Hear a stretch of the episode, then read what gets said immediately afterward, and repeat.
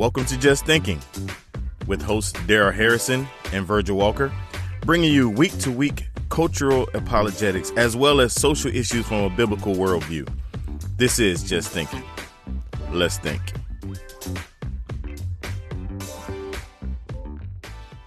We're back. It's another edition of the Just Thinking podcast. I am Virgil Walker. And I am Daryl Harrison. What's going on, Verge, man? What do you know in the part, your part of the world out there in Nebraska? Man, I, uh, you know what? Two things I can't wait for. One is either to hear you do a Michael Jackson version of, you know, Omaheezy, or or your pronunciation of Nebraska. I don't know what I, which one I like more, man. Either one of those, I'm good with. It's, it's good to be with you, man. How you doing? you know the MJ version of Omahezy. That right. one, that one's unique, man. It's kind of special. That one's right. really gotta got to hit me. You got to feel it, right? I got to feel that one, man. Right, right. I'm, I'm, not. I wasn't feeling that one today no, for this could, intro. I could. Th- here's the here's the thing. I'm almost at the point where I can tell. I'm like, ah, the, the, energy ain't with him just yet. Yeah. He's gonna have to. Yeah, I can. I can. I can tell, man. I get it. Yeah, man. So you know, uh, uh i I'm glad. I'm glad you understand that. I'm glad you're recognizing the nuance, man, between.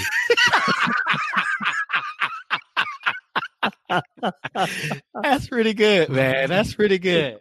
Yeah, so there's one and then there's the other, man. And depending right. on how I'm flowing, you know, I'll yeah. use one and then the other, man. It's right, just, right, uh, you know, right now I'm sort of in a, you know, uh, corn husker straw hat right. overalls kind of video of, of, you sitting on the other side of this mic. Okay, I got it. I got it. I got it. Yeah, I got. Well, the, the corn is the corn will soon be coming, so I get it. I totally get it, man. I totally.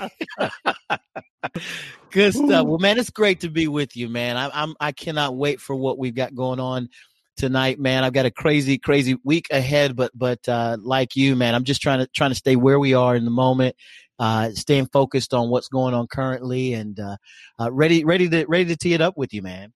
Yeah, man. You know, and speaking of staying in the moment, I do mm-hmm. want to sort of uh, veer off of our uh, scheduled topic and dialog mm-hmm. just for a second, because as we record this episode on Sunday, August fourth, it's fresh in our minds. It's fresh in the news. The two most recent uh, a series of mass shootings has mm-hmm. occurred mm-hmm. in both El Paso, Texas, and Dayton, Ohio. Mm-hmm. So, as we record this uh, episode of the Just Thinking podcast, I do want to acknowledge those two events. And I also want to, more importantly, acknowledge that our God is still on the throne. Amen. Uh, our God still reigns. Our mm. God is sovereign even over the sinfulness that occurs in this world. And I do want to say a special word to the families, the surviving family members uh, of these two uh, incidents, uh, though they have uh, uh, family members, friends, close friends, acquaintances who have departed this world. I do pray that for those surviving family members and friends who uh, don't know Jesus Christ right. as Savior, I'm praying that the Lord will use this event in their lives to bring them to faith in Him. Amen. Uh, that's number one because when mm-hmm. things like this happen, you know, that normally it's a, it's a shame that this happens. Though when events like this happen, you see them politicized so quickly. Right, right, right. Especially right. on social media. I mean, it's right. not five seconds right. that people are going after each other, placing blame. Right. Whose fault was it?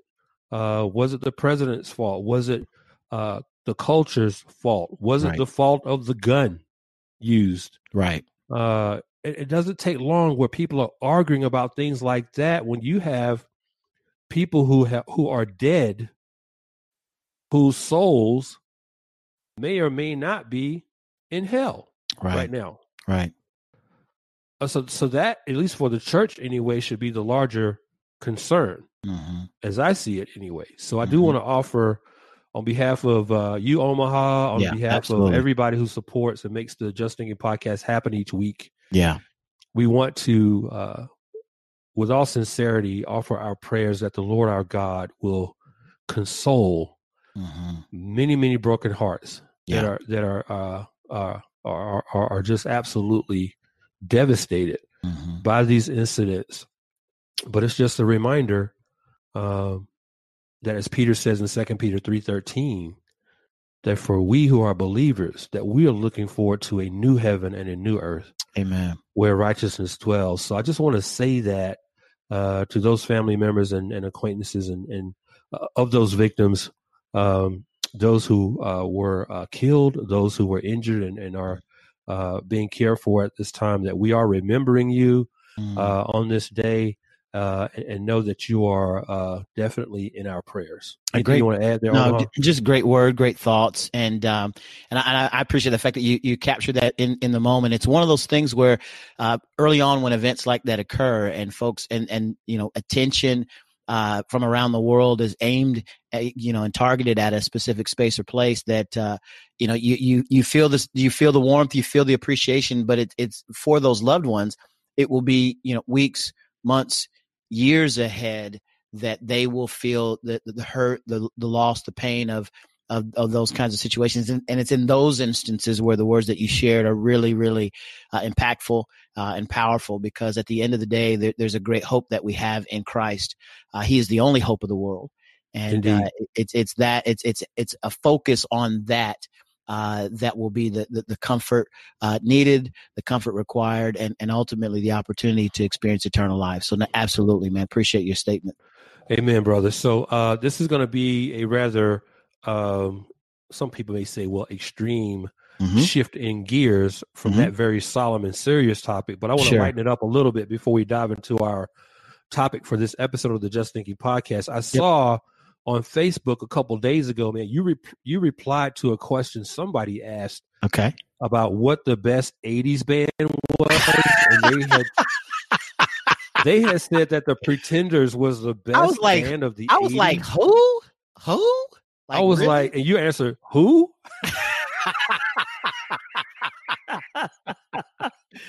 the Pretenders. Oh my gosh, give me a break. So who would who would be, in your opinion, the best '80s band? Again, it depends on how, how you know how you can. I know who yours is, and I saw what you put. I'm gonna let you. I'm gonna let you for for artsy. We ha- we have new we have new listeners all the time, and so everybody may not know who your favorite band is. So I'm I'm gonna let you unpack that. So I'm gonna stick with what I actually put on there. So, this, this has a lot to do with you know what what your thoughts are about 80s bands. Now I'm thinking hair bands, kind of metal, because that was a big deal. You know, you had Poison, right. you had these other bands that were out out there. Def Leppard was my my choice. I love Def Leppard because they had the one armed guy who was playing the yeah, who was playing the drums. drummer.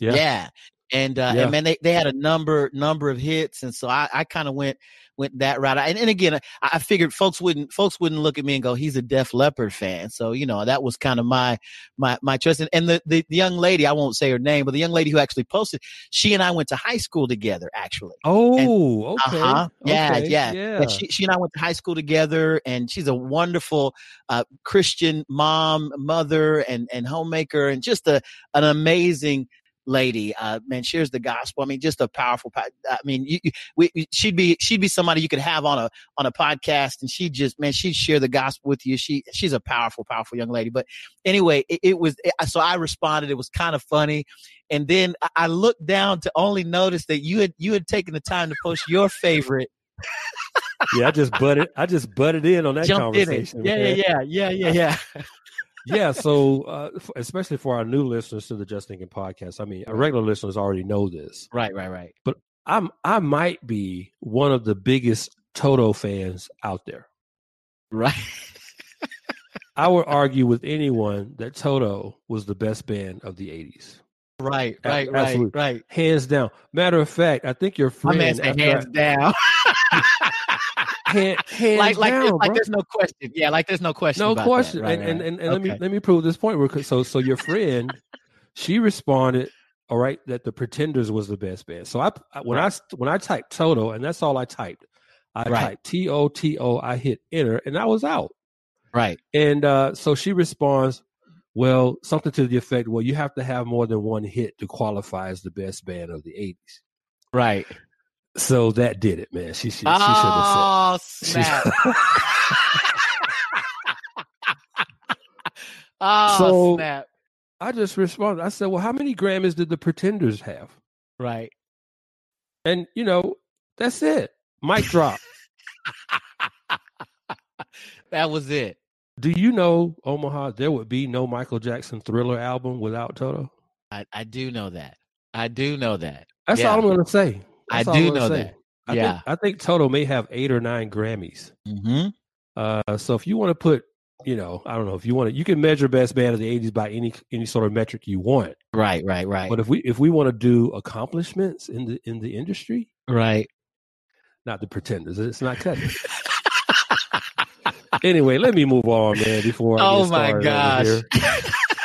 Before I get yeah, we going. got we got a lot of ground to cover, man. We, we got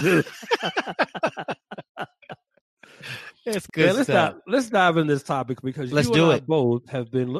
It's like this every week, man. We always look forward to getting together mm-hmm. on Sunday to record the upcoming week's uh, episode of the Just Thinking podcast. But this one, especially, man, I think you and I are are, are, are very much energetic behind this topic because it's a, a well, we like to think that everything we talk about on the Just Thinking podcast is a necessary topic. We don't want to be wasting people's time, right? Uh, especially considering that you know some of our episodes go much longer mm-hmm. than the quote unquote average podcast will go. So we appreciate our listeners remaining so loyal to us. Absolutely. But absolutely. On July 13, 2019, the Baptist Press website published an article entitled Thank You, Greear Tells Black Church Assembly. Okay, so this was an article that was published on Baptist Press Baptist Press website, July 13, 2019, titled Thank You, Greear Tells Black Church Assembly. Now, mm-hmm. the article highlights remarks made by Greear at the annual Black Church Leadership and Family Conference that was held in Ridgecrest, North Carolina. Now, I'm unsure if Greear was the keynote speaker at the event or if he simply took the opportunity to make some remarks to the reported 1,000 event attendees, but nevertheless, I found some of Greear's comments worthy of our taking time to discuss them on this episode of the Just Thinking podcast, and I'm going to explain why in just a moment. Mm-hmm. But in the meantime, for our listeners who may be unfamiliar with who J.D. Greear is, because we don't want to assume that any of our listeners are, in fact, familiar with who he is, Greear currently serves as president of the Southern Baptist Convention, what, what is mm-hmm. commonly known as the SBC. Mm-hmm. And he is also senior pastor at the Summit Church in Raleigh, Durham, North Carolina. Mm-hmm. That's a little background on who J.D. Greear is. Now, with that as background, I want to make clear at the outset of this episode of the Just Thinking podcast that what you and I will be discussing here, Omaha, is not necessarily about J.D. Greear at all. Okay, so I want to put that out there up front. Mm-hmm. It's just that this event, the Black Church Leadership and Family Conference, and Greear's remarks at that event have opened a door for you and me, uh, as well as our listeners, to engage with one another on a topic that is much, much bigger than any one individual. And that topic is the issue of Christian unity. Yeah. Christian unity. Any comments we want to add, Omaha, before we dive deep on this one, bro? No, man, I, I was I was excited. I know we've kind of we, have kind of held on to this particular topic, uh, or at least the article for for a couple of weeks, and uh, you know, initially I thought, well, I'll I'll jump in, but I couldn't wait, man, to get back with you. So I'm, I'm excited to, to discuss this with you. I look forward to to us getting getting together to talk about it. I think Christian unity is is an important topic to discuss. And I'm, I'm often surprised, I'm shocked really by what some people do when they find themselves in front of predominantly black audiences.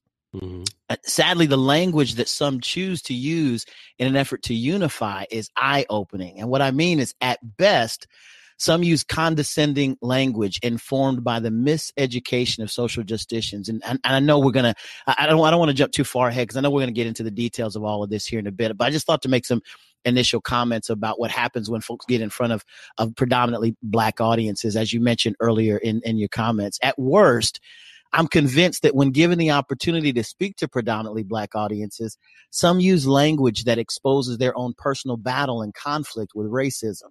Mm-hmm. Now, I, I said a lot there, but let me give a, a quick example, Daryl. I know you remember during the 2016 presidential campaign when Hillary Clinton went on the Breakfast Club radio talk show. You remember that incident?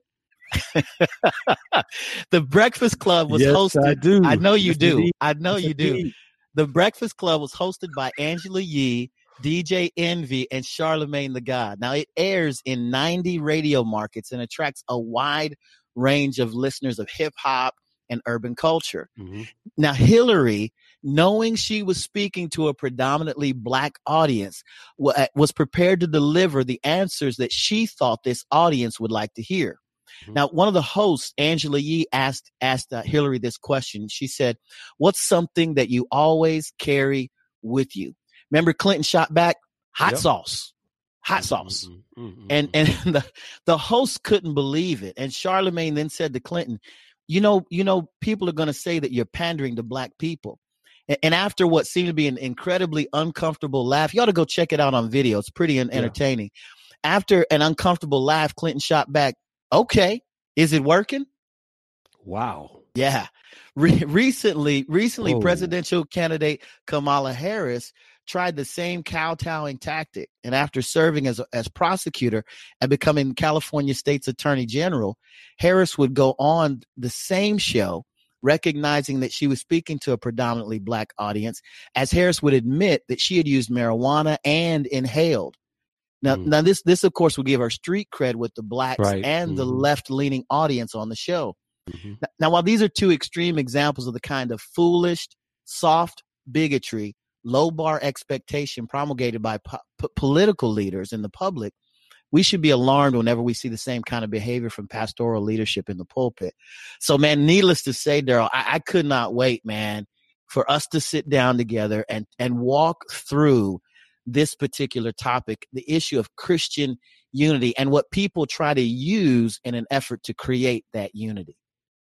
I really appreciate that, Omaha. And walkthrough is an apt description of what our listeners are in store for in this episode because we are mm-hmm. going to take a very methodical approach and unpacking the various and many, many layers uh, to this. It won't be mm-hmm. exhaustive, uh, but uh, we do hope our listeners will benefit and, and find this episode edifying as we discuss uh, what is absolutely a critical. I don't think it can be understated how critical a topic it is in this day and time in which we live. The topic of Christian unity. Mm. So J.D. Greear was speaking recently, as I said, at the Black Church Leadership and Family Conference in Ridgecrest, North Carolina.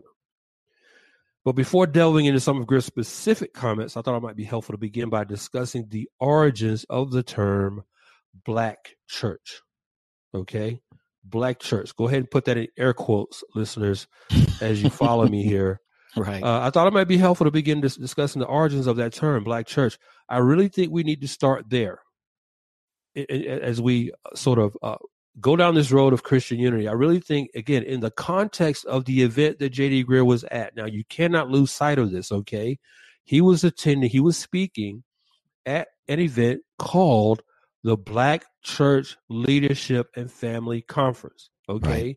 So I think we really need to start at the origins of the term black church because there may be someone listening who, upon hearing the term black church leadership and family conference, might wonder to themselves, well, why is it called a black church leadership conference? Right, right. You know, what's up with the emphasis on the term black church? Okay. Uh, and I think it's a fair question. I'd like to really help clear up some of the fog that currently exists around that question, if I may. So let's let's go. Now, when attempting attempting to unpack the term black church, it is absolutely fundamental that we understand that the term black church encompasses much more than matters of ecclesiology in terms of how a church functions and operates and what it believes in terms of doctrine. Mm. Okay, I'm going to mm-hmm. repeat that.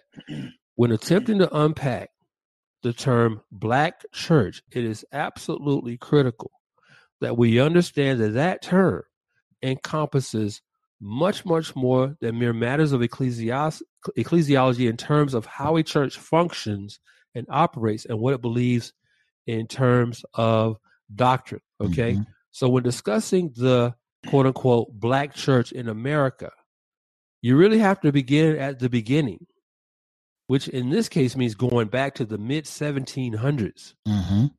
and realizing that for former African slaves in America, the church, and by saying the church, put the words the church in quotes, okay? And by saying the church, I'm referring to the church as a physical structure, okay, as a physical building, mm-hmm. edifice, okay? a physical edifice that was the first opportunity for many former slaves to actually own land in this country. Hmm. Okay, so that's really where we have to start in discussing what does the, the term black church mean in context. We need to go all the way back to the mid 1700s. Now, again, having said that, the church as a physical building, as an edifice, that was the first opportunity for many slaves former slaves rather, to actually own land in America. This is a primary reason why church buildings were so central to the civil rights movement of the 1960s, merely 100 years later after the abol- abolition of slavery. So when you look at the abolition of slavery, okay, with the Emancipation Proc- Proclamation in 1863, which I know, before somebody says it, I know the Emancipation Proclamation did not free all the slaves. I get mm-hmm. that the point I'm making here is between the 1860s and the 1960s, when up, held up against eternity or the entire uh, chronological timeline of human history, 100 mm-hmm. years is a drop in the ba- in, in the bucket. Right. Okay. So we're talking about only from the 1860s to the 1960s, and within that span of time, the events that occur within that window help us understand why church buildings were so central, especially to the civil rights movement of the 1960s. Mm-hmm. Now, during the civil rights era, the vast majority of meetings that were held to organize and strategize about that movement were conducted at local church buildings. So, for more than 260 years leading up to the civil rights era in the 1960s, for at least 200 years, 260 years prior to that, or over that time, the church as a structure, as a building, has signified a place where black people could feel safe to be themselves without threat of reprisal or retribution. Now, mm-hmm. with that in mind, just consider these words from the PBS website. PBS website has a great uh, great information there on the history of the black church. But, but I, I captured this snippet from their website. I'm going to quote here. Quote, churches played a pivotal role in protest. So I'm emphasizing here uh, the the role of the church building mm-hmm. uh, to the civil rights movement. Okay, so PBS says churches played a pivotal role in protests, in crowded basements and cramped offices. Plans were made, strategies formulated, people assembled. Decades of providing social services now paid off in organized political protests. Marches took on the characteristics of religious services with prayers, short sermons, and songs. So the church has played a major role in terms of black sociocultural history and tradition in America for a very long time, almost 300 years. Mm. Okay, so no doubt about it, the church as a structure, I'm not even getting into the uh, sociocultural significance of what happened within the church, mm-hmm. as I just read from the, the, the quote from the PBS website. But the church, just just as a symbol, has played a major role in black sociocultural and religious religious history here in America for a very long time. Mm. No doubt about that. Anything you want to add there, Omaha? No, I'm just thankful, man, for the time that that you spend each week giving our listeners the historic context of what we're discussing whether it's whether it's it's a lesson in history or or we're walking through definitions i think it's incredibly important uh, for listeners to know, man, you know, the, the time that you invest in that is, is well worth it. And I know that everyone feels more informed about the subjects that we cover due to the time that you take to walk us through a wide range of topics, the wide range of topics that we discuss. For those like you and me, though, who grew up in the black church, we have a tendency to take for granted, if we're not careful, the role mm. that, that God played in his providence aimed at blacks in America. Wow. Come on, and bro. Bring it. Bring it. Does I, that hear, make I hear it coming. That makes yeah. plenty of sense, man. Absolutely. and while we Absolutely. could, we we could dissect the advantages and disadvantages of the approaches taken by the quote unquote black church, we cannot deny the major role that the black church played in shaping the culture in mm-hmm. this country. And so mm-hmm. I, I think I think you just kind of started teeing it up, and I know we're going to walk through it. I, I just want to encourage our listeners, those those who are are maybe checking out just thinking for the first time. I mean, this is kind of how we do business. We really yep. do go back. Uh, uh, do some research, do some study, and unpack for you the history. And I, I know you're going to walk us through a little bit of that here in just a minute. Yeah, so I mentioned a second ago uh, that the church just as an edifice, as a structure, has had significance to black Christians in America since the mid 1700s. Okay. Mm-hmm. So, and by the way, I use 260 years as the starting point of my timeline of the origins of the black church in America because one of the earliest churches, if not the earliest church, where black people were able to congregate was founded before the Revolutionary War. Mm in 1758. Wow. Okay. The first, what you may call African American church or black church, was founded in America in 1758. It was an African Baptist church known as the Bluestone Church. Mm-hmm. Now, the Bluestone Church was given that name because it was founded on the plantation belonging to a man by the name of William Byrd, and it was located near the Bluestone River in Mecklenburg, Virginia. So that's mm. how the mm. church got the name the Bluestone Church. It was founded in 1758. Now, there's also the equally historic, if not more historic, Bethel African Methodist Church in Philadelphia, Pennsylvania, mm-hmm. known affectionately as Mother Bethel. Mm-hmm. Okay. Mm-hmm. Now, it's called Mother Bethel because it is the quote unquote mother church of the African Methodist Episcopal or AME denomination, which was formed in 1816. Mm-hmm. Now, according to Ricardo Howell of the Encyclopedia of Greater Philadelphia, quote, Mother Bethel was founded by Richard Allen, a Delaware born former slave who purchased his own freedom in 1783 and began preaching the gospel in Delaware, Maryland, New Jersey, and Pennsylvania. In 1786, Allen was asked by a Methodist elder to minister to Philadelphia's growing free black community at the city's St. George's Church. Hmm. At St. George's, Allen preached to blacks at pre sunrise services so as to not get in the way of whites. He also evangelized blacks in nearby neighborhoods. By 1787, Allen and ex slave Absalom Jones and let me just part this is this is daryl talking here i'm not, not quoting for a second let me break away from the quote, quote rather if you haven't studied or if you're unfamiliar with who absalom jones is mm-hmm.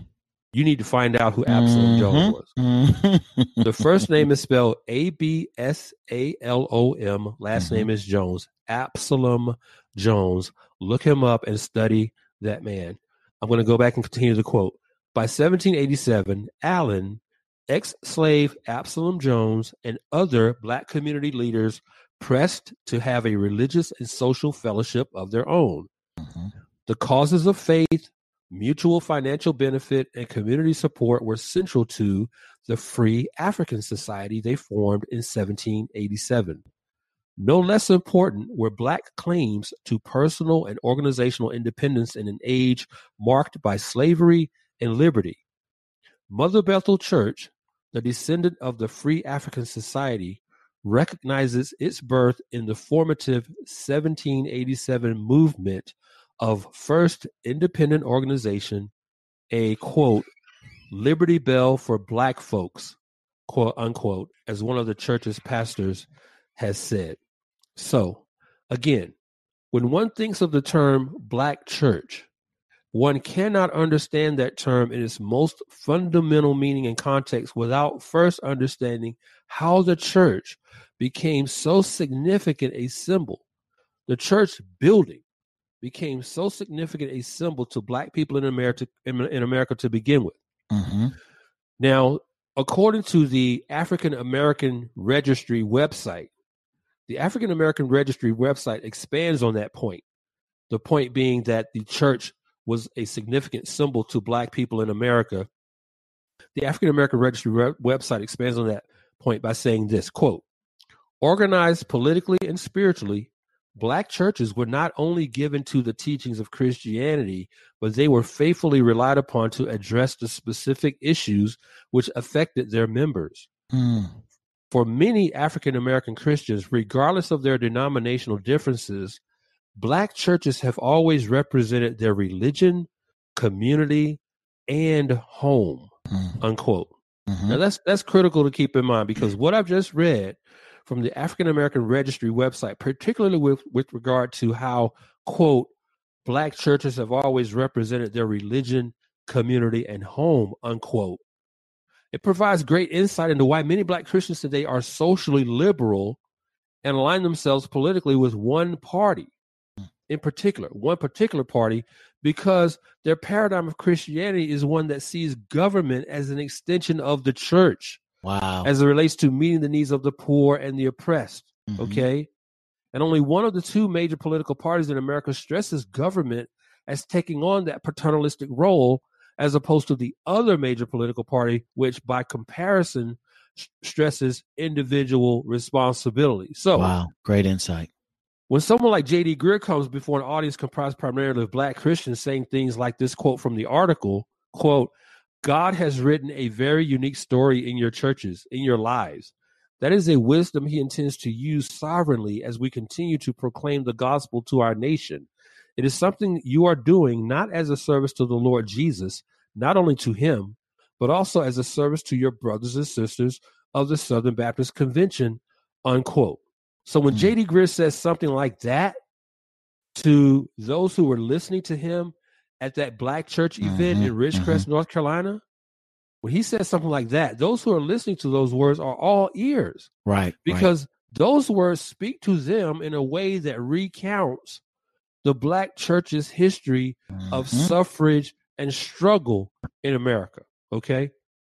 Any thoughts, Omaha? Man, great insight uh, with regard to where where we came from uh, as a, as a as a quote unquote black church, and and how kind of we landed ideologically, uh, and and and really from a standpoint of how we how we practice things uh, and and our ecclesiology as a result, and uh, and and how that's an extension even politically of how we operate. So I thought just this was great, great insight. Two things come to mind, man, as I listen to you run through black church history. The first is how amazing it is that despite the difficult circumstances, the resilience of those who desired to pursue Christ, it was absolutely amazing. Mm-hmm.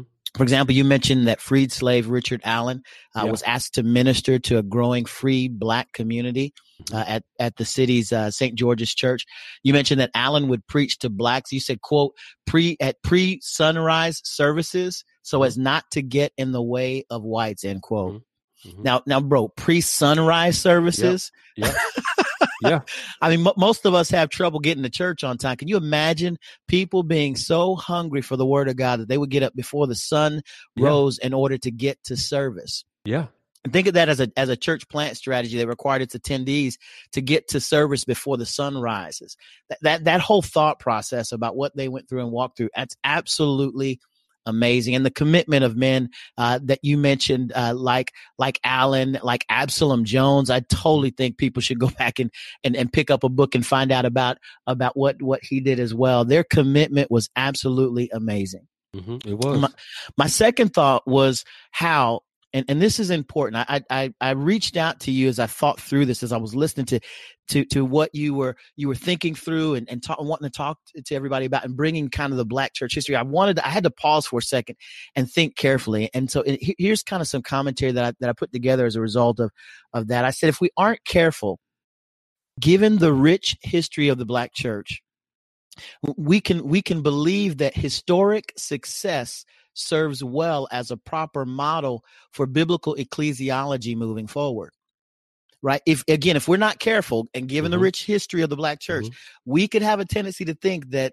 historic success serves as a proper model for biblical ecclesiology moving forward that's a great point. That's a blind spot, man. We need it's to be a, aware of. Absolutely. Given our history, there's no doubt that God providentially used men like Allen and others to see slaves and former slaves come to a saving knowledge of Jesus Christ. Mm-hmm. If we're not careful, however, we can become wedded to the providence of God aimed at a historic period and begin to use it as a prescription for what must be done today. Man. Does that make sense? Wow. I, I know you're going to get into this in some greater detail. However, wow. we, we've we've all heard the saying that one needs to be on the quote right side of history end mm-hmm. quote. Now, now the problem with language like that is that history is never the benchmark of what is right, good, or true. Mm. And, and we can only leverage that idea, the quote right side of history, or, or we have a tendency rather to leverage that that idea, the quote right side of history, end quote, after events in question have landed in our ideological favor. Right. So so as as you've covered the ground of history, right? You've covered it well. We must push past that sacred ground. We mm-hmm. have to push past it. We must acknowledge what God did in the historic past of the black church, and we must acknowledge those he used to accomplish his will. Mm-hmm. However, in addition, we have to ask ourselves a very important question. And that question is this was all that was done in the name of God actually done according to the word of God? Man, wait a minute. Cue the mascot right here. cue, cue, this is the first appearance of the HB3 this episode. Cue it up, bro. Omaha, I'm going to need you to flip that one back, man, and let's have that one again. That was so yeah. nice. I'm gonna ask you to say it twice. Say it twice. it's it's it's it's important because it is so easy, bro, for us to get caught up in the majestic historic past, right? This powerful past of history where there was incredible adversity on the part of, of African Americans, of blacks, in, in, in, American society where there was real issue of racism. And these and men, men like Absalom Jones, men like Richard Allen, overcame those great situations, those great odds, and saw God's hand moved in move in their lives to the point where we actually have something that's even called the Black Church.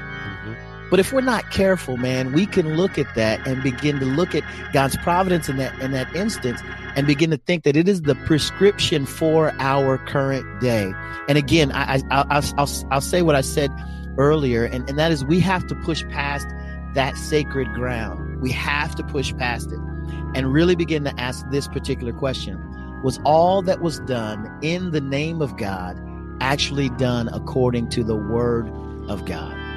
And those are those are my thoughts, bro. I'll wait for where you take us next, man. Man, thanks so much for that, Omaha. You know, with all that said, with what you just said so eloquently and everything that I said in background from a historical standpoint, I just want to say again that I fully understand why such a term as black church exists. Mm-hmm. Okay, I understand that.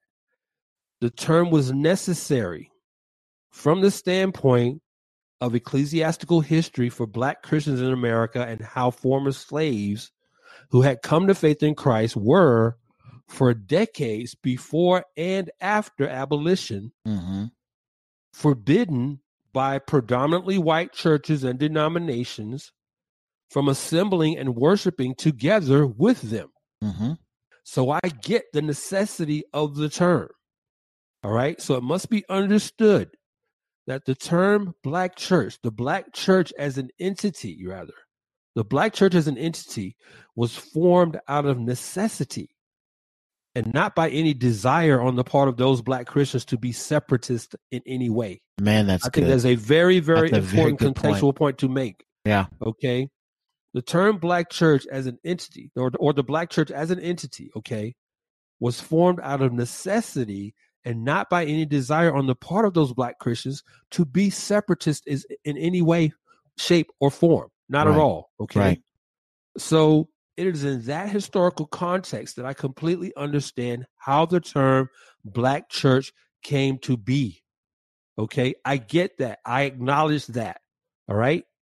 But as you so you said so well, Omaha, just a couple moments ago, the reality is that the circumstances that led to the forming of what is commonly referred to as the black church no longer exists. Mm. Those circumstances no longer exist.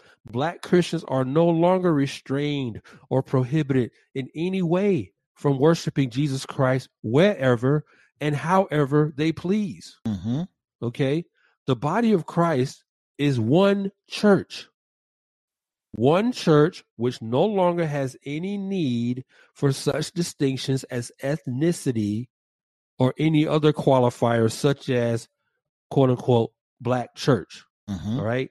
mm-hmm. so as the scriptures declare in galatians 3.28 there is neither jew nor greek there is neither slave nor free man there is neither male nor female for you are all one in Christ Jesus. That's Galatians 3:28 from, of course, the non-Arminian Standard Bible translation. Man, I got I got to figure something out. Now, I got I got to figure something out. The word all in that text, the word all there in Galatians 3:28 is the Greek adjective pas, mm-hmm. spelled P A S. The Greek adjective pas which can be translated to mean every individual believer as well as a collective body of believers. So when mm-hmm. Paul says, for you are all one in Christ Jesus, that means every individual and collective believer. Okay. Now, in citing Paul's words in Galatians 3:28 that we are all one in Christ, I'm reminded of the words of Charles Spurgeon from a sermon he delivered on May 24th, 1863 on the subject of Pentecost, in which Spurgeon said this. He said, quote, when there are no cold hearts, when there are no prejudices to divide us, no bigotries to separate us, no apathy shall hold us down, mm. no false doctrine shall thrust the flocks from one another, and no schism to rend the one sacred garment of Christ. Then may we expect to see the Spirit of God resting upon us. Wow, wow. Mm-hmm. Wasn't that awesome or what? That's awesome, yeah. Now, Spurgeon's words bring to mind the words of another great evangelist of the 19th century, Dwight L. Moody. Moody said this quote, I have never yet known the Spirit of God to work where the Lord's people were divided. Wow. Unquote. Mm-hmm. Now, given that the prejudicial ecclesiastical structures and institutions in which the black church was founded in the 1700s have long since been done away with. Mm. I am arguing that it's high time to cease using such descriptors as black church, white church, or any other such ethnic specific monikers, as we are all in one we are all one in jesus christ we are all one it's it's mm. it's high time that we stop using those descriptors uh, mm. uh, thoughts omaha you're gonna get in trouble for that one. I know. I know. Get I in line. Say, I can't say black church no more. See, that's the old Uncle Tom having that old uncle that ju- that just thinking podcast. Them old Toms on there, man. What in the world? you know that's oh, coming. Me. I know, know, it's coming, coming, man. I okay. know it's coming. Okay. I know. That's why when I, I, when I heard you say, I had to laugh. I mean, I had if you go back, I, I chuckled right as you said. I thought, here, here he go, here he go. I just want to say for anybody who's planning on calling, but I already told folks. I know, I know, ago, I know. go ahead and go ahead and call me Tom anyway. Right, right, right, right. I, right. I, take that as a badge of courage. But for those folks who think they're calling me Uncle Tom or using it in a pejorative sense, right? Please, please go educate yourself and read right. Harriet Beecher Stowe's book first, please. Absolutely. Please, will you do me Absolutely. that favor? Absolutely. All right. Again, th- those those who heard me use that as it as as easily as I did, I I trust that they followed our podcast. That you know thus far know that you know to go back and go read the the history of that, recognizing that's not a pejorative be, in any way, shape, or form. Th- so that's going to be my next vanity license plate for right, my car right. here in California. It's just going to say Tom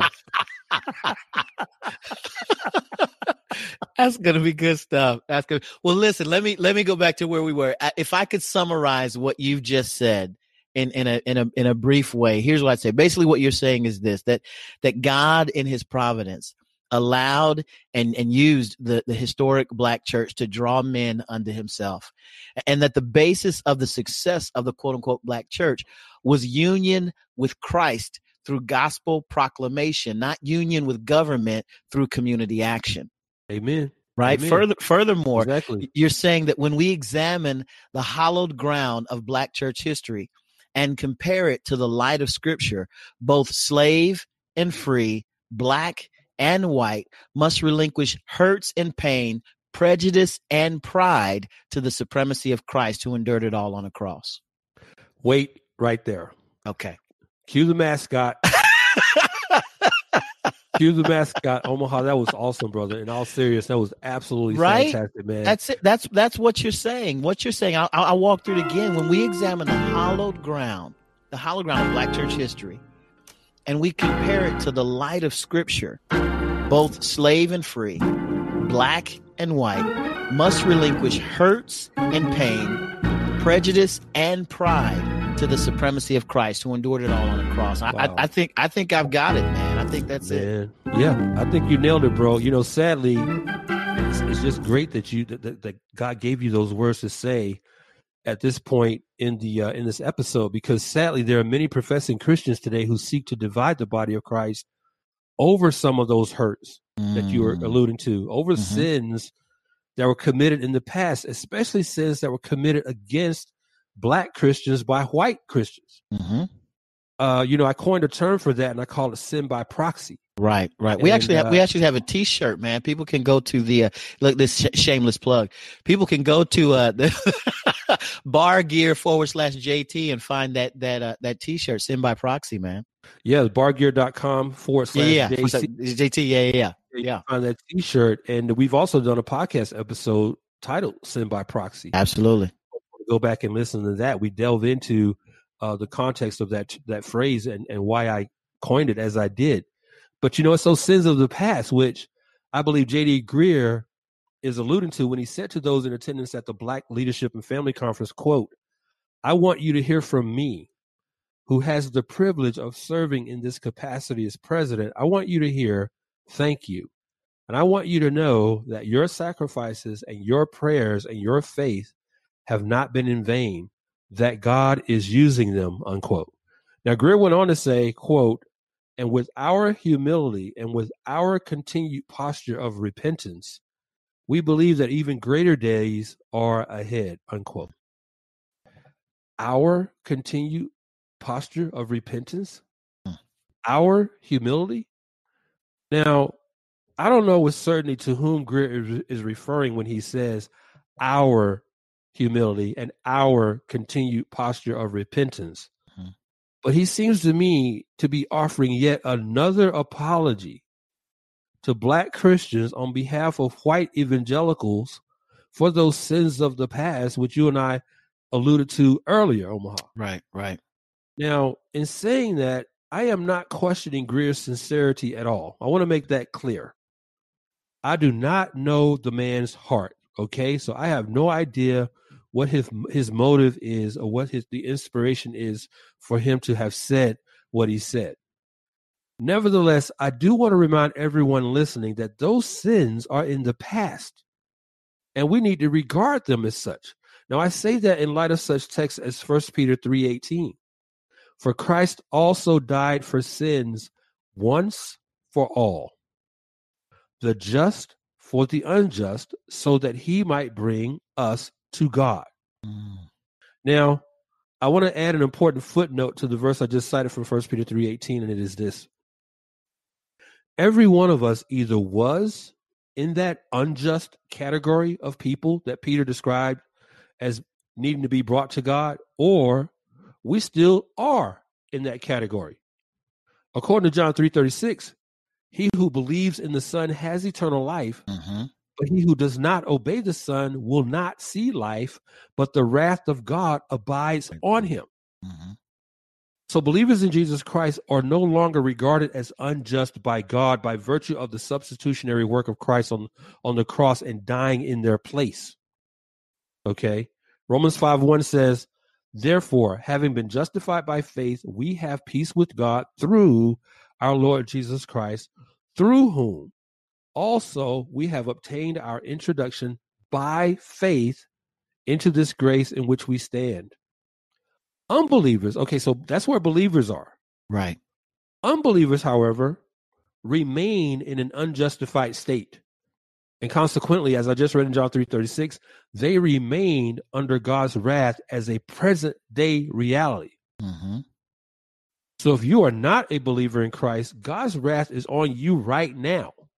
Now, don't think that just because he hasn't struck you down with a lightning bolt, that you're getting away with your sin and your unbelief. Mm-hmm. That's not what that means. But I want to focus on those right now who are saved, who have been justified by faith in Christ. That what I said earlier with respect to us, uh uh, uh, uh, uh, Christ dying once for all, dying for sins once for all, the just for the unjust. I want to focus on the just right now because that means two things to you. Mm-hmm. First Peter 3:18 means two things as far as you're concerned. Okay? Number 1, that means that the sins of repentant believers, regardless of when those sins were committed or against whom they were committed, because ultimately all sin is first and foremost against God, the sins of repentant believers, regardless of when those sins were committed or against whom they were committed, those sins have been atoned for and forgiven for all eternity by God.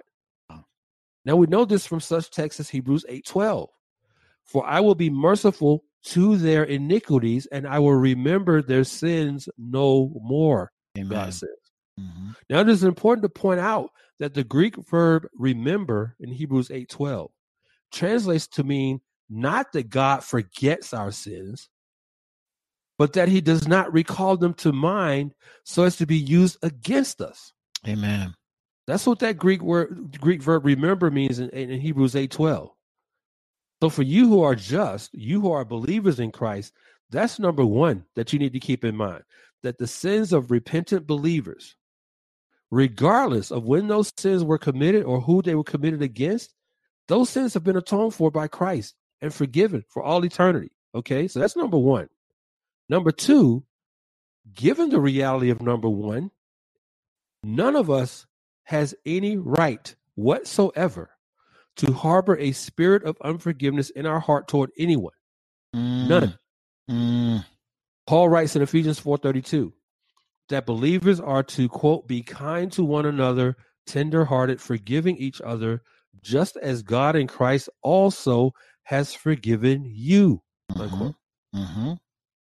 And it's with that verse in mind, Ephesians 4.32, that I want to quote again from Charles Spurgeon. Spurgeon said this, quote, he says, Satan always hates Christian fellowship. It is his policy to keep Christians apart. Anything which can divide saints from one another, he delights in. Mm-hmm. He attaches far more importance to godly intercourse than we do. Mm. Since union is strength, Satan does his best to promote separation. Unquote. Thoughts on that, Omaha? Man, just a great section that you just walked us through, and, and and especially what you what you talked about with regard to that we have no right whatsoever to harbor a spirit of unforgiveness toward anyone in our hearts. But I, I have to go back to what Greear said earlier in the article that caught my attention. He said, "quote I want you to hear from me who has the privilege of serving in this capacity as president, end quote. Now, the word, the two words that jump off the page at me are privilege and president. Oh, yeah. Now, now, in order in order to express the full context of what was going through my head as I read this, man, I have to reach back to to what I'll call black church narration mode, right? If, if hold on, Omaha. Hold on. Okay, second, okay, okay, man. I think, listen, I think you might be going a little too deep for our listeners here, man. They don't know. listen, it's it's just like it's just like they they weren't aware of what the Hammond B three was, bro. Right, right, right, right, right. I'm, I'm, taking them even deeper on this one, man. I'm gonna have to. We gonna have to go to Black Church narration mode.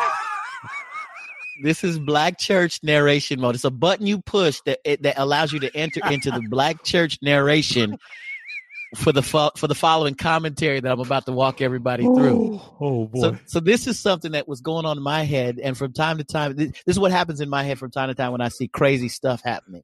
So, so you have to remember we're in Black Church narration mode for the following bit of commentary. So in my head, man, as I read this, as I read what he said, I, I thought this: you, J.D. Greear, are the president of the SBC. You are not the Pope so so let's not let's not act as if you're speaking ex cathedra with some mm-hmm. infallible authority. Mm-hmm. Now, I can't think of one SBC church that sent Greear to provide some kowtowing thank you on behalf of its churches to offer to black folks as if they needed it, right? Right, right.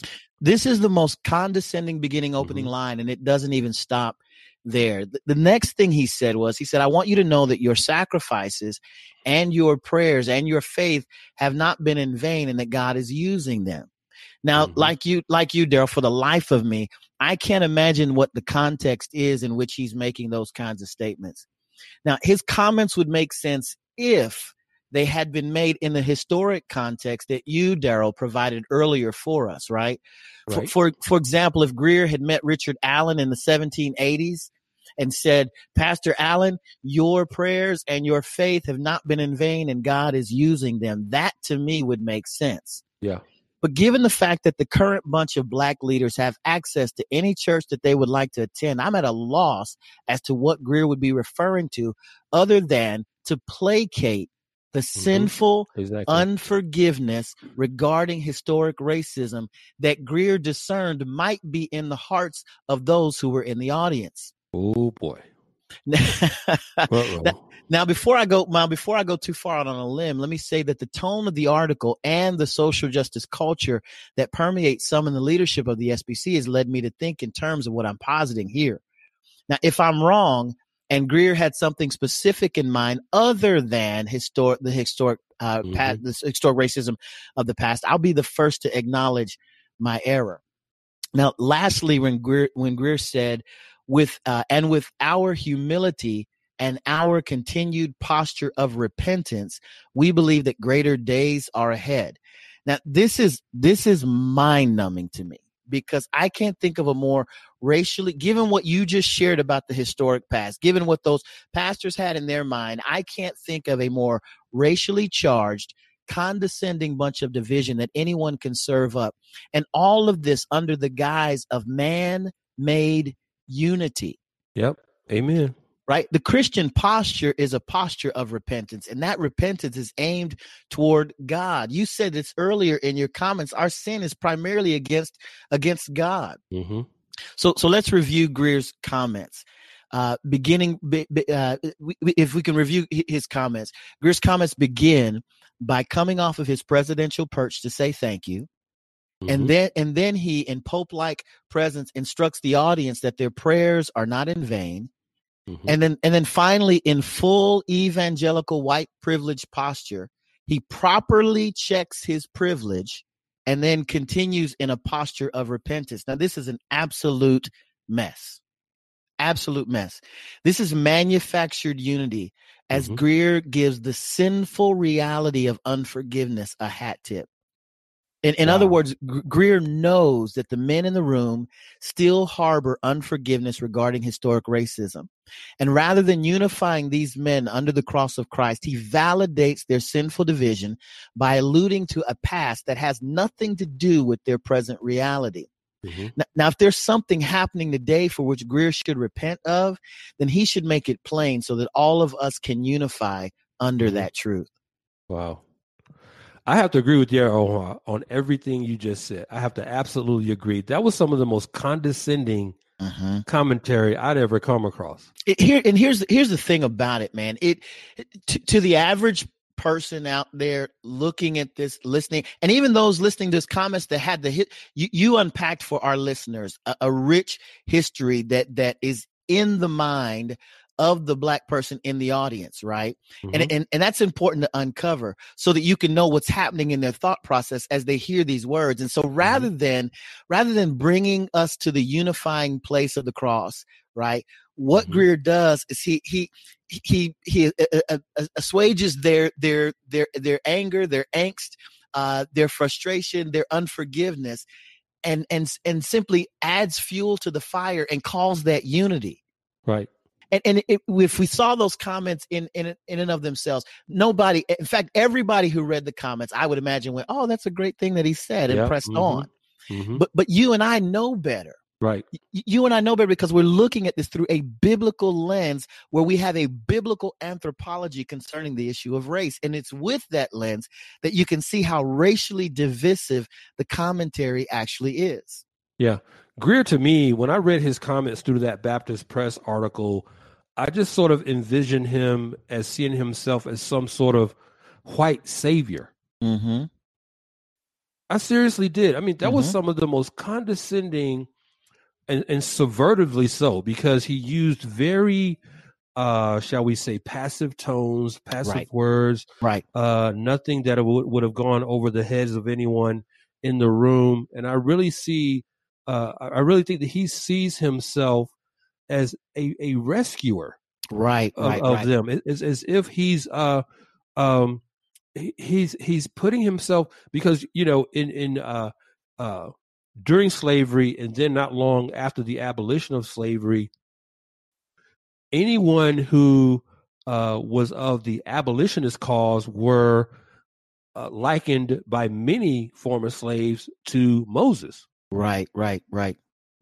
They viewed Abraham Lincoln as Moses. Right. Harriet Tubman was Moses. Right. All of these individuals um, symbolized uh, leaders of their own exodus out of slavery mm-hmm. into freedom, into mm-hmm. the quote unquote promised land. Mm-hmm. And again, I don't know J.D. Greear's heart. Now, I'm saying this now for the third time.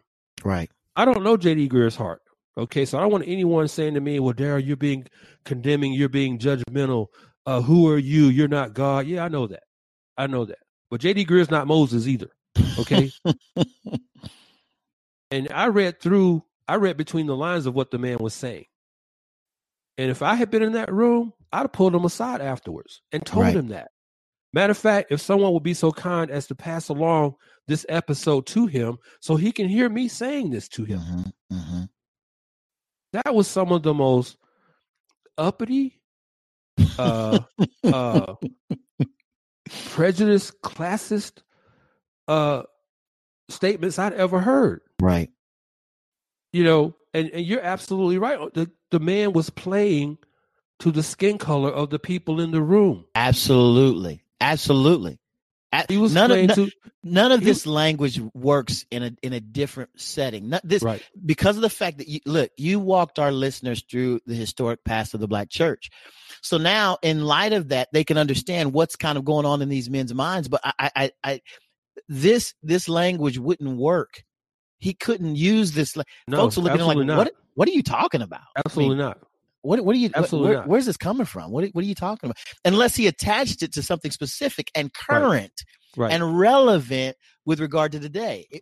Given I mean, with without attaching it to something and just putting it out in in in, in the atmosphere, so to speak, those guys can attach whatever thought that they had in their brain to what what had what happened in the black church and, and again mm-hmm. he knew he walking in it's black church leadership black family conference that's what you're walking into so you can say things that those in that audience would get and understand rather than having to be very specific with with articulating the current condition listen what greear did was tantamount to what hillary did with hot sauce that's that bruh come on the same thing it's the same thing. Same thing. He just used more words. Absolutely.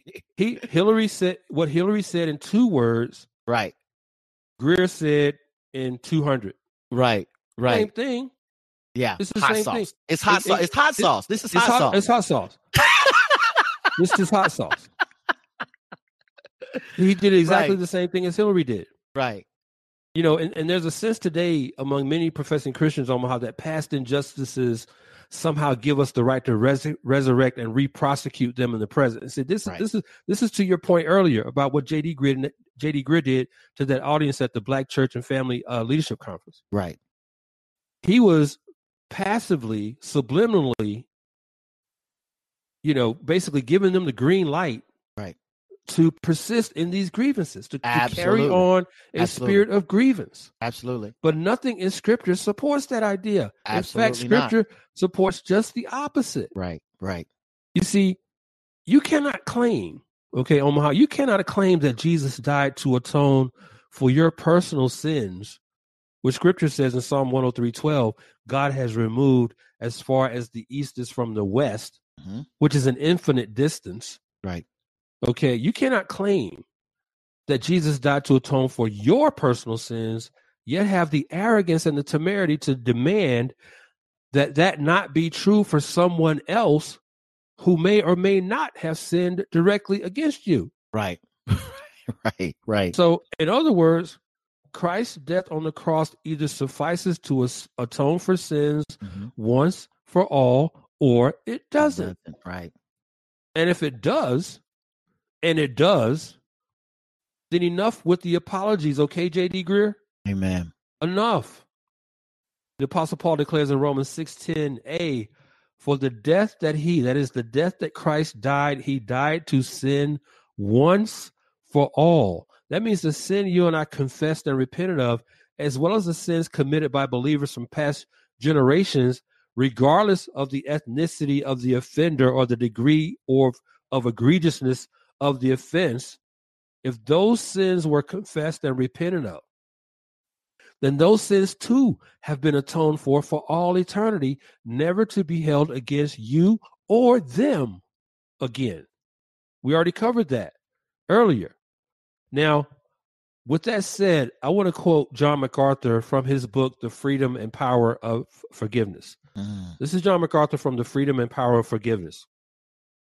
Quote to deny that forgiveness can ever be unilateral is, in my view, a potentially serious mistake.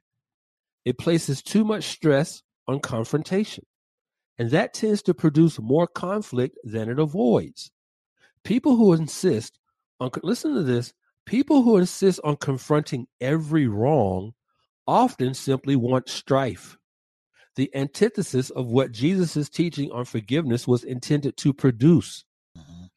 Real love, MacArthur says, real love covers the vast majority of transgressions, not constantly haul them out in the open for dissection. Mm. Unquote. Look, it's long past time for us to have done away with such distinctions as black church, black theology, white church, whatever ecclesiastical descriptor or adjective you may choose to use. Okay? The purpose and mission of the church is larger than any one individual or group of individuals. I couldn't care less what grievance you might have, whether it be historical or contemporary. Once God, in his sovereign providence, brings a person to faith in him, he or she is as much a saved and forgiven child of God as you are. Mm. Now, my overarching point is this believers are all one in Christ now. Now, that's a that's a right now reality. Mm-hmm. So let us live like the united fight, the, the, rather let us live like the unified body of believers that we are, and who Christ prayed for us to be in John 17, 21. Jesus said that they all may be one, mm-hmm. even as you, Father, are in me and I in you. That's the message J.D. Greear should have been given to the audience of black Christians. Come on, man. To to come together as Jesus prayed in John 17 21, that we all may be one. Mm-hmm. He should have been saying that, not placating and assuaging these black Christians under the guise of, quote, a continuing posture of repentance. Yeah, yeah. Also, Omaha. Yeah, that's so good, man. It, I, I, I said this. It, it is how lazy is it for leaders like Greear? And and I want to be clear. I'm not I'm not picking on Greear. And you said this over and over and over again with regard to to Greear. He's simply our current example. And there are plenty of leaders like Greear who operate in this kind of vein. So let me say it this way: it, it is lazy to leverage the legacy of slavery for the purpose of unity. It, it is lazy. Whoa, whoa, whoa, whoa, whoa, whoa, whoa, whoa, whoa. Yes, sir. He was a mascot. he was a mascot right there. It's lazy. This is laziness, bro. This is laziness. His is. effort in front of that group was lazy. It was lazy. It is lazy to leverage the legacy of slavery for the purpose of unity. And here's why everybody agrees on the evils of slavery in the past. It is neither noble nor courageous to stand on a platform and to and to condemn historic slavery or racism in any way, shape, or form. Yep. Adding adding a quote posture of repentance end quote that may get you an applause line from a crowd, but it mm-hmm. absolutely changes nothing. Mm-hmm. Now, are one of the things, man, that I've learned from you and that I hope our listeners of the show have taken away from us here at Just Thinking is that whenever you place a word, a descriptor in front of things that the Bible has clearly clearly defined mm-hmm. trouble mm-hmm. results. Mm-hmm. Yep. Words like gay marriage or gay Christian, words like yep. social justice or social yep. gospel. Yep. Th- these are add ons to what God has already defined in scripture. And we always seem to run into problems when we adopt definitions of the world to guide our direction. Mm-hmm. Wow. Omaha, I tell you, man, you're gonna wear out the mascot, man. If you keep hitting, you keep coming with this kind of heat, we're gonna have to buy a new mascot. but but you nailed it. You nailed yeah. it. It's laziness. It's late. that's lazy, bro. And you know what? You know what else is it? It is. It's cowardice. Absolutely. It's cowardice. Absolutely. Listen, it, it would have it would have been it would have been courageous to unify them under the cross of Christ. And next year, Ooh. when I come back, Ooh. I want this room to be filled with white brothers and black brothers and Ooh. yellow brothers and you know Asian brothers, and that would have been courageous. And take and take that term "black church" off of the title of this event. Absolutely, that mm. would that would have been courageous. Hey, as the yep. president of the SBC, here's what I want to see when I come back here. Yep. I want to see that that would have taken some courage. Yep. Man. Man, let's move on, man. But I'm telling you, man. listen, we, we need to set up we need to set up a, a, a GoFundMe or something, man, to get the new HB3 up in here because I, I think this one is on his last legs, man. You know, in his book, of the basis of Christian unity, the doctor, mm-hmm. D. Martin Lloyd Jones. Mm-hmm. Uh, Jones's book, by the way, Lloyd Jones's book is based on John 17 and Ephesians 4. But in uh, in the basis of Christian unity, uh, Lloyd Jones said this. He says, "People who are the subjects of the unity of which our Lord is speaking." Now he he's saying this, Obama. Uh, uh, uh Dad, I just called you Obama. Right, right. Whoa! you having to re- you reaching back? You reaching yeah, back? man. I got my cons- I got my consonants confused. Omaha and Obama. That's the cl- it's close. That's pretty close. I get man. it. It's close. I get it. I get it. Close, close in spelling, but not in worldview. That's no, sure. very far apart. Very far apart. But uh, Lloyd, listen to Lloyd, what Lloyd Jones says here, up against what you called earlier, Omaha, as fake unity. Mm, okay, mm-hmm. mm-hmm. Lloyd Jones says people who are the subjects of the unity of which our Lord is speaking, again, again, uh, Lloyd Jones is talking up against it within the framework of John 17 Ephesians mm-hmm. 4. Okay. Mm-hmm. People who are the subjects of the unity of which our Lord is speaking are not those who have been brought up in a certain country or who happen to belong to a given race or nation or a particular visible church, e.g., black church. Mm-hmm. They are those who have received his word his teaching and particularly his his teaching concerning himself. Amen. Unquote. Mm-hmm. All right. So Lloyd Jones is saying here, the unity that Christ is speaking of in John 17 and through the Apostle Paul in Ephesians 4, it's not based on any of these superficial descriptors such as race, nationality, or, uh, and I added this as a parenthetical, black church or any, any sort of description, descriptor or label that we give to the visible church. Mm-hmm. That's not the unity that Christ is talking about. That's what, this is what Lloyd Jones is arguing. He's arguing your exact same point, Omaha. Now, I want to be very, very blunt here. Mm-hmm. Okay. Mm-hmm. A major problem among professing Christians today is that we don't truly believe that Christ has united us to one another. Ah, oh, here you go. We don't believe what Lloyd Jones here is proffering in his book, The Basis of Christian Unity, in John 17 and Ephesians, Ephesians 4. Mm-hmm. We don't believe that. Right, right. Now, we may say with our mouths that we believe Christ's propitiatory work on the cross has united us with him and with God the Father, though I fear many who would even attest to that reality would fail to fully grasp the significance of what that means. Mm-hmm. But I seriously doubt that they believe in their hearts that Christ's atoning work united, unifies us as individual believers. That's good.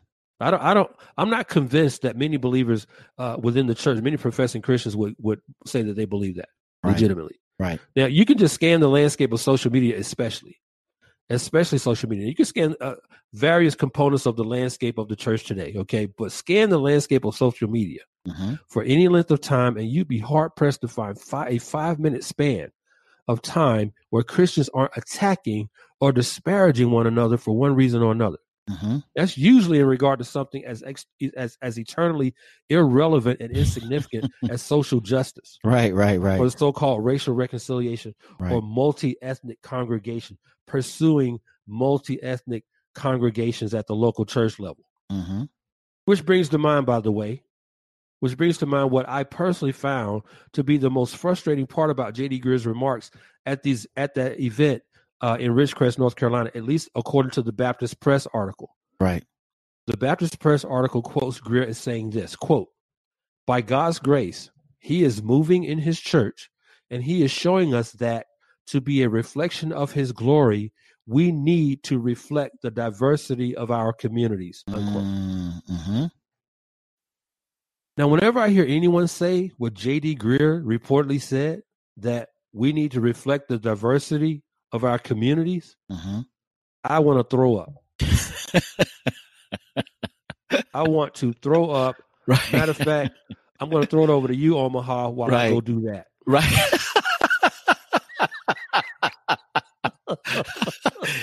now, people who are, who are brand new with us, probably won't understand that, but I, will I'll add some commentary to that, and I know you'll circle back on it for sure. Now, again, I don't I don't think Greear, like many well-intentioned leaders, and I'm giving him the benefit of the doubt here, has thought through their statements when they say things like we need to reflect the diversity of our communities and and by this, man, I'm assuming that he's referring to ethnic diversity since that's the only benchmark right. that we can actually see, right? Right, right. Now, as you and I have said many times, diversity in and of itself is not a virtue. Right. Right. Ethnic diversity is not innately virtuous. So whenever we're appealing to something on the basis of quote diversity, end quote, we need to first figure out what is so virtuous about melanin. right?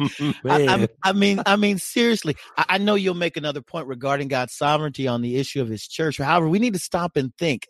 We, or rather, we need to stop thinking that that quote black voices end quote are somehow virtuous simply on the basis of the fact that they're black. Yep. And, and and and of course, I, I don't even know what a black voice is.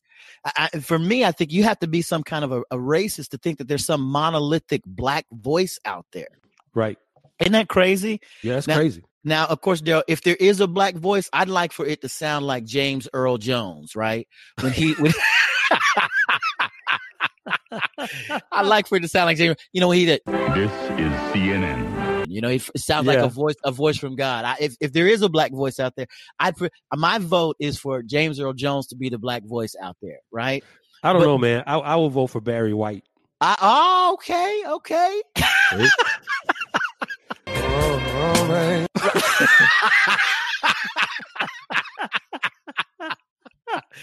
either, either way, we got the we got we got we got that black baritone up in that piece, right? Oh man, but the, the, my my point is simply the idea of a black voice, the idea that something is innately virtuous, either on the basis of melanin or or dishonorable, right? As a, on the basis or uh, of of a lack of melanin is absolutely racist in and of itself. This is this is as I already alluded to. I was being sarcastic earlier, but I was being sarcastic to make a point. Mm-hmm when I hear people say we need to reflect the diversity of our com- uh, communities as if that's, that's in scripture somewhere, mm-hmm. I really, really get that really gets my dander up right mm-hmm. there. Mm-hmm. mm-hmm. Because uh, you know th- that may sound that that may look good on a bumper sticker, right, right, but that's not biblical.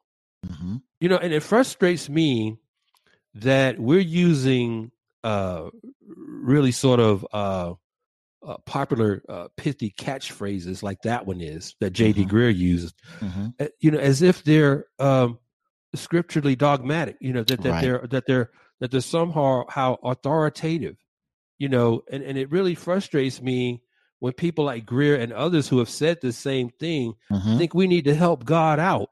Right, right, right, right. we need to help God out, build his church. Right. Seriously? I mean, listen, look, let me bring up, let me read a text real quick from Acts chapter 13. I'm going to read Acts 13, 48. Mm-hmm. Acts chapter 13, verse 48. It says, When the Gentiles heard this, they're, they're hearing the gospel preached from Paul and Barnabas here. When the Gentiles heard this, they began rejoicing and glorifying the word of the Lord. Now I'm going to repeat that. They began rejoicing and glorifying the word of the Lord. Mm and as many as had been appointed to eternal life believed. Come on, man. Come on, man. We do not need to help God out. Yeah. In building his church. Okay. Look, let me keep it real with you listeners here, mm-hmm. as if I don't normally do that. let me keep it real with you guys. When you hear someone say that the church, quote, needs to reflect the diversity of our community, mm-hmm the we that they that they're referring to the we is always referring to churches whose congregations are comprised predominantly of white people mm-hmm.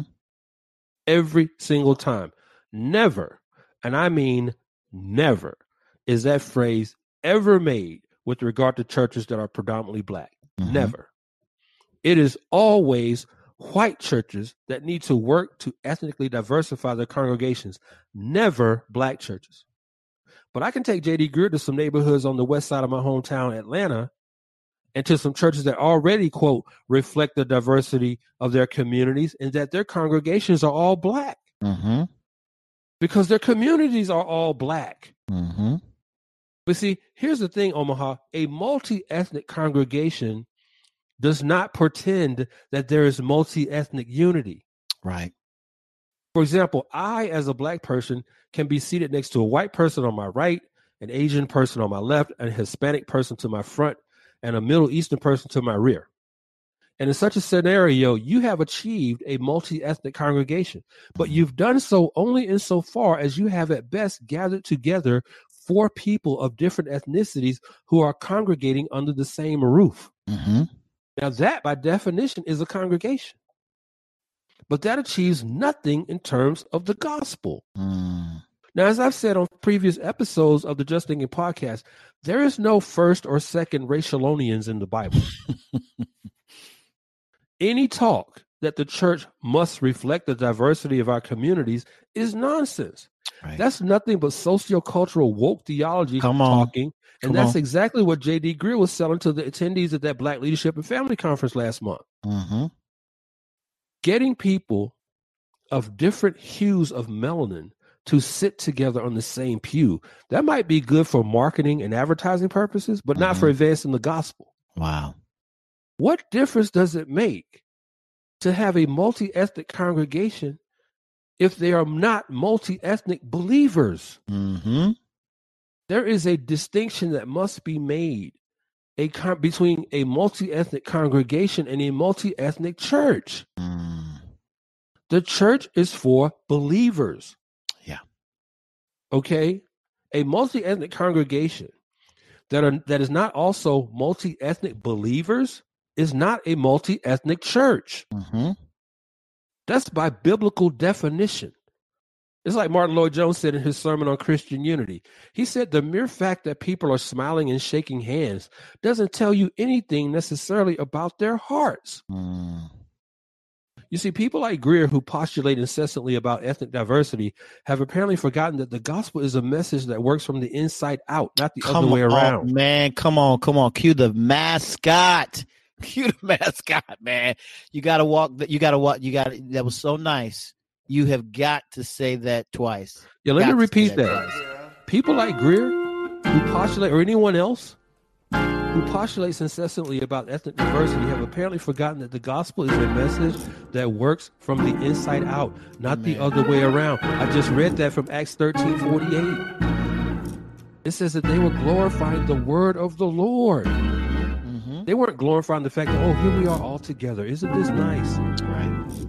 You know, in other mm-hmm. words, it's about the power of God through the preaching of his word, changing people's hearts from stone to flesh, as we read in Ezekiel. Yeah. It's about changing people's hearts from stone to flesh, not changing the ethnicity of your congregation from white to black. Come on, man. Come on. I mean, besides, how can anyone like Greear call for multi-ethnic congregations at the local church level when you have Christians out out here whose ecclesiology is so shallow? Their ecclesiology is so shallow that their definition of church has less to do with hearing sound doctrinal preaching from the pulpit and more to do with aesthetics, mm. such as Starbucks like coffee bars and singing self centered, quote unquote, worship songs that repeat the same chorus 30 times.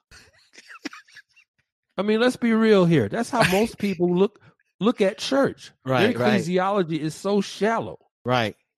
It's an inch deep and 10 miles wide. Right. Thoughts on Now you done it, man. I'm saying, I'm, first of all, my, my, my, man need, needed to cue the mascot on that section right there because that that will preach. I, I here's my comment, man. Hammer meat, nail because you nailed that one, brother. You nailed that one. I mean, that there's not much more to add to that. I, I think what you said in that section is is is critical for folks to think through. Uh, I, I love the fact that you talked about the, the, the idea that, that we think that the power of God needs help on our part somehow. Mm-hmm. Mm-hmm. Yeah. right. We yeah. He, he's not capable. He's kind of shorthanded, and so we've got to do something extra to go grab folks that don't look like us into the mix. I mean, that's yeah. it's, it's absolutely ridiculous. And then what you said about uh, the the the shallowness of our definition of church uh, man, that's so that's so critical. And I mean, it's it's evident in the pragmatic approach that we take toward bringing bringing folks into our indeed. Great point. Great point. Right. Great point. Great point, I mean, bro. That's that's that's that's that issue. That, that's all I've got to say about that, man. You know, uh, one of my favorite theologians, J.C. Ryle, said, "quote Unity without the gospel is a worthless unity. Mm. It is the very unity of hell." Mm. Unquote. That's J.C. Ryle. Mm-hmm.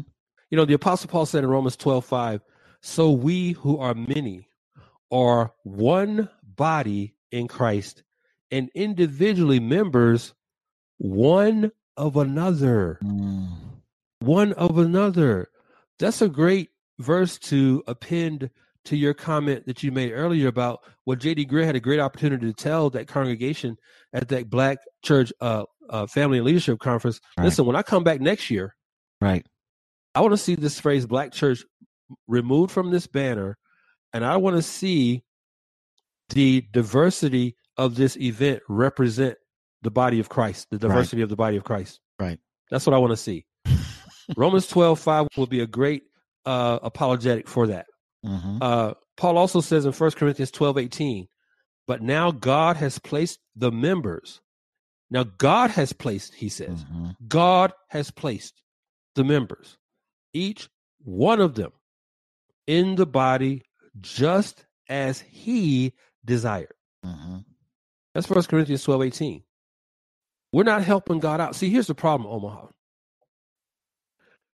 Under this whole banner of ethnic diversity, mm-hmm. see, we have confused God using us with God needing us. Come on, man. Come on. Come on.